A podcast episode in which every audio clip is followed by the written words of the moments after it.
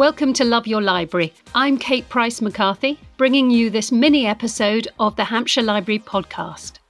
First, I want to thank our supporter BorrowBox, our library app that allows you to download books and audiobooks straight to your phone or tablet. All you need is your library membership number and PIN. In today's mini episode, we're going to hear from Stephen Moss, one of the country's leading nature writers and broadcasters. He's absolutely passionate about communicating the wonders of the natural world and met up with me online to talk about his latest book, The Accidental Countryside. This is all about the hidden man made havens in which wildlife has unexpectedly thrived, everywhere from skyscrapers to the sides of railway lines to our miles and miles of grass verges. His book is the perfect complement to our naturally mindful collection of books and audiobooks on our BorrowBox app. They are all about the wildlife and nature you'll find on your doorstep. Have a look at our podcast notes for a full list of the new titles. Here's Stephen reading a short excerpt from his new book, The Accidental Countryside. The peregrine falcon sits far above the ground like an emperor gazing down upon his kingdom. He is, without question, the top predator in this neck of the woods. Or perhaps I should say, in this corner of the city for on a fine spring day, this particular peregrine is perched on the roof of Tate Modern, the contemporary art gallery in the very heart of London. He sits perfectly upright, occasionally turning his head from side to side as his piercing black eyes, fringed with custard yellow, search for any movement below. Down there, the humans go about their business unaware of the drama about to unfold above their heads. A moment later, and a movement in the far distance, perhaps three or four hundred metres away, catches the peregrine's eye. A flock of pigeons, and one bird at the back seems to be struggling to keep up with its companions. With a flick of his wings, the falcon is gone. He powers through the air, the breeze passing over his feathers with hardly a ruffle. He rises higher and higher until almost out of view. Then he stops, turns, and folds his wings before plummeting. Like a guided missile, he homes in on the straggler, eyes fixed on the target, diving at almost 180 miles an hour, yet still the pigeon is unaware of its fate. At the last possible moment, the peregrine changes his body shape once again. Pulling back on his wings, he brakes momentarily, at the same time extending his feet towards his victim and, just before impact, extrudes talons sharp as switchblades. With an explosive crack, like a rodeo whip, he grabs the pigeon. Biting its neck with his powerful hook bill, the peregrine dispatches his prey, which expires with a brief breath. Upwards into the sea blue sky he swoops, his booty hanging beneath him, more food to carry back to his hungry chicks waiting in their nest, high on the topmost ledge of a skyscraper. Thank you very much. That was lovely. Thank you. Thank you. Well, can I start uh, by going back and asking you to tell us a little bit about your new book, The Accidental Countryside? Yeah, it's one of those titles that is designed, I suppose, to, to make the reader think, oh, I wonder what this is about. Um, the subtitle gives a clue it's Hidden Havens for Britain's Wildlife. And it kicks off with a peregrine because that's a bird that's moved, as I said, into our cities. It's a bird that is using what scientists call an analog habitat. All peregrines care about is a place to nest, a high perch where they can see what they're hunting for, which is basically almost any bird between the size of a duck and a goldcrest. And uh, so they don't really care if that's a sea cliff or a mountain crag or a skyscraper, as long as you know there's birds around, they can hunt them. And the theme of the book is how wildlife has adapted to places that we created with no thought for the wildlife itself. We weren't mm. thinking when we built skyscrapers or golf courses or roadside verges or railways or churchyards or any of these places, we weren't thinking, oh, that'll probably be quite good for wildlife one day. You know, it was a purely selfish human action to, to suit our needs and yet either at the same time as they were built or, or, in some cases many years later many centuries later sometimes the wildlife has moved in and is taking advantage of what i call accidental habitats And you talk about one of the benefits of wildlife finding this habitat in, in sometimes, well, often in urban areas. It is that it can inspire a love of the natural world amongst those who don't live in the country. I think I'm right to say that you benefited from this yourself. So, how did urban wildlife interest you as a child? Absolutely. Well, in, in a sense, it was suburban wildlife and yes. city centres. You know, peregrines notwithstanding, and a few things in the parks they're not really what I'm writing about. It's really what, what um, Paul Farley called the edgelands. It's what uh, Richard Mabey many years ago called the unofficial countryside. It tends to be on the edges of urban areas. Um, and it tends to be, as I say, places like disused railway lines, roadside verges, churchyards, or in my case as a child, uh, growing up in West London in the suburbs um, around Shepperton, where the studios were, uh, was gravel pits and gravel pits were places that they dug out for gravel to build roads and homes after the Second World War. They filled with water and they were just left. No one thought, oh, let's do something with this. They just thought, oh, well, you know, we've dug the hole now, it's filled with water, which is what happens. Let's leave it. And of course, nature just found a way to to use those places. And by the time I was growing up in the 1960s and 70s, places like gravel pits were, as they are now, really important for wildlife tell me if I'm wrong, but I feel there's been a move towards more accidental countryside in built up areas in it's more acceptable if you like in the sense that whereas previously people thought there wasn't a place for wildflowers in a city. Nowadays, we're coming around to the idea a bit more. Um, I, you talked in the book about that circumstance in Bristol where uh, yeah. people thought it wasn't right. That was an interesting cultural change. You're, you're right. I mean, paradoxically, a lot of the sort of areas I played as a kid, what we'd have called wasteland, are now being built on, particularly in London. Um, you know, in the big cities where land and in the southeast where land is so expensive, you can't afford to have a bit of sort of scrubby land left.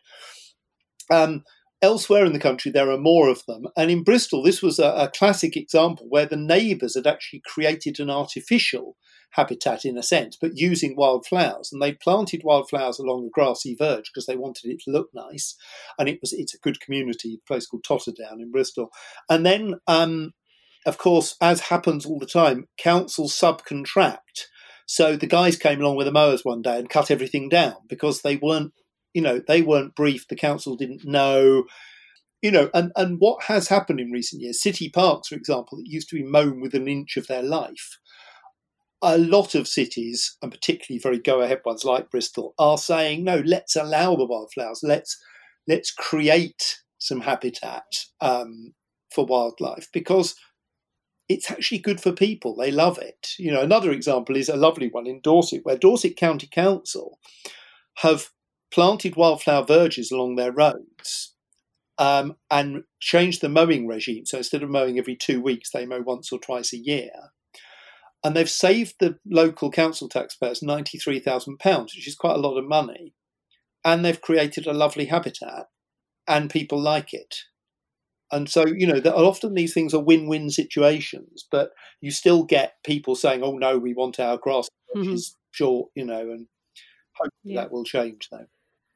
And I guess that points to the vulnerability of an accidental countryside as well. It can be a bit more precarious than intended countryside. It can all too easily get obliterated. And can you explain why you think that's the case? Why people don't recognise? Yeah, it, it, varies. I mean, a classic example was there was a lovely roadside verge that had been deliberately planted by Kent County Council and the Kent Wildlife Trust, working together, very go-ahead partnership, and they planted orchids on there, and there were seventeen thousand orchids ready to come up.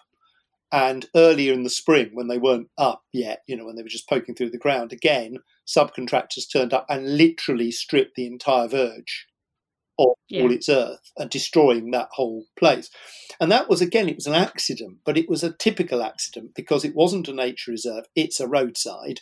Um, you know, that's not to say you can't have roadside nature reserves, what is happening though now is a lot of these places, and the sort of places I grew up around, um, gravel pits, for example, a lot of them, old quarries, old peat diggings here in Somerset, are now official nature reserves. So that is where things are changing, in that these places have been recognised and, you know, in most cases saved. But they can't all be because a lot of them are tiny little corners, hidden scraps of land it's not worth building on, or they're between one place and another place, you know, so they they they they don't really have an official status, um, and that is an issue with them, particularly the ones in in and around towns. Yeah, yeah, indeed. I like the way you were talking about the way that accidental countryside somehow seems a bit more inclusive than a more typical nature reserve, it, in that it's not your kind of typical white middle class visitor who's enjoying this. Yeah. Have you, do you kind of have any thoughts about why that happens? Yeah, I think it's because people don't think of them as nature reserves. One of the has always been, and I made television programs for many years on birds, and I had a, editor working with me once, very educated middle class editor who said to me, "Oh, I couldn't go to that place. I wouldn't. You know, it was a nature reserve in London, the wetland centre. I wouldn't know what to wear. I wouldn't know you know, I wouldn't have the right gear. Now, if she, as an articulate, educated person, felt that, clearly there'd be a lot of people who would be even less likely to go to a, an official nature reserve. You know, I think this isn't actually a class issue; it's across the board. People think, yeah, you know, naturalists know something, and they they they don't feel that they should go there. Now, take someone like the Bristol to Bath Railway Path or the Tower Hamlet Cemetery Park in London people use the Tower Hamlet Cemetery Park, which is an old, as its name suggests, an old disused cemetery, which Victorian cemetery, which which was um, closed in the sixties and was allowed by again by great, fantastic um, community effort to become this park. People go through it. They're commuting, they're cycling, they're jogging. There are mums and dads with prams in the mornings. There are kids on their way to school. And again, they're not thinking, oh, I'm going to a nature reserve, but the nature is there. So I think mm. that's the huge advantage. And this is particularly true in cities. It's particularly true of black and Asian and minority ethnic communities who are often excluded for all sorts of social and cultural reasons what's lovely is when these two things come together, and the best example is two in London: Woodbury Wetlands and Walthamstow Wetlands, and they're both run by the um, London Wildlife Trust in conjunction with Thames Water. Uh, they're working reservoirs, and yet this brilliant visionary scheme has turned these places into free access nature reserves. So again, people come to them without thinking, "Oh, I'm going to a nature reserve," um, and because they're free access, you see a typical cross section of the population of the area around them, Hackney and Walthamstow.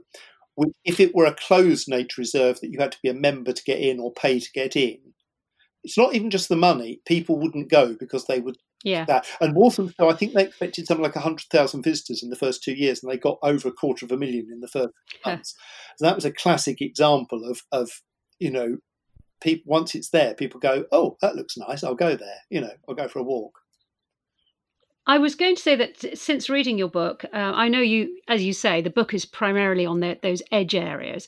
But I, uh, as a city dweller myself, I've begun to notice much more when I go out on my, my daily walk. I'm near a railway line and a, a beautiful old cemetery, so prime accidental countryside spots.